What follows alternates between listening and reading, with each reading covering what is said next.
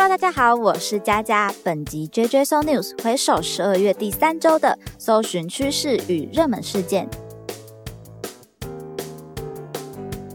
上周最热门的议题，肯定就是公投与王力宏这两个关键字一出来，想必大家有很多的画面。那我们先聊一下公投的部分，不知道大家上周六有没有去投票呢？其实，在整个议题宣导的过程，似乎看到更多是政党色彩的对决，甚至公投结束之后，也有声浪在讨论哪个政党在哪个县市要注意啦，不要未来失守等等的话题。但我想，其实对于产业或者是未来的发展而言，现在更应该关注的是政府的下一步到底是什么呢？那这次的公投议题其实跟产业有不少的关联，包含了能源啊与贸易的。部分未来受牵连的范围不小，所以各位老板们就要好好关注喽。那再来到第二个，已经从上周炒到现在都还在炒的王力宏事件。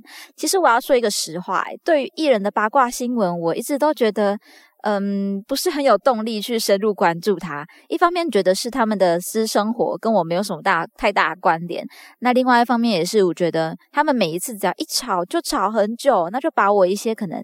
有兴趣的资讯都会被改掉，实在是有一点点困扰啦。那如果大家也有同感的话，欢迎到节目的贴文下面回复我。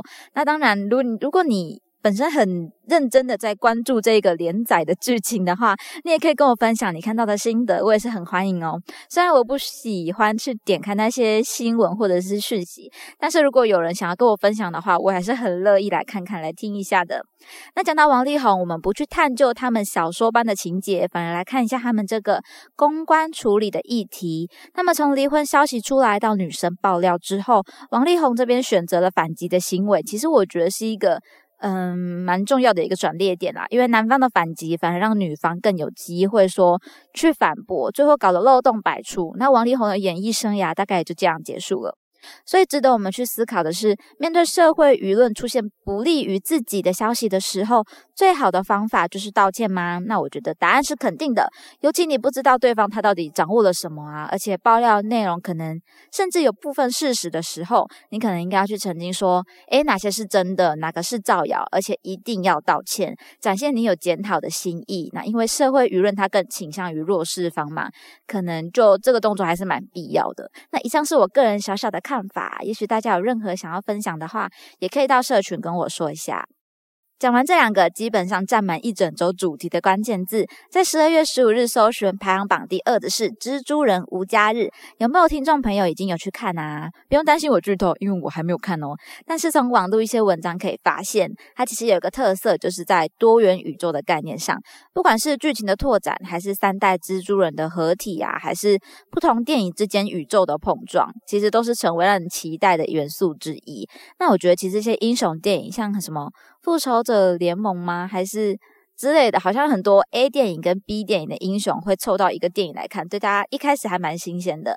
然后现在觉得哦，好像没有那么压抑了啦。但我不确定影迷听到这段会不会生气。OK，反正如果你有关注、有喜欢的话，可以多多来期待一下。最后想跟大家聊一下，你认识好来牙膏了吗？就是黑人牙膏改名的事件啦。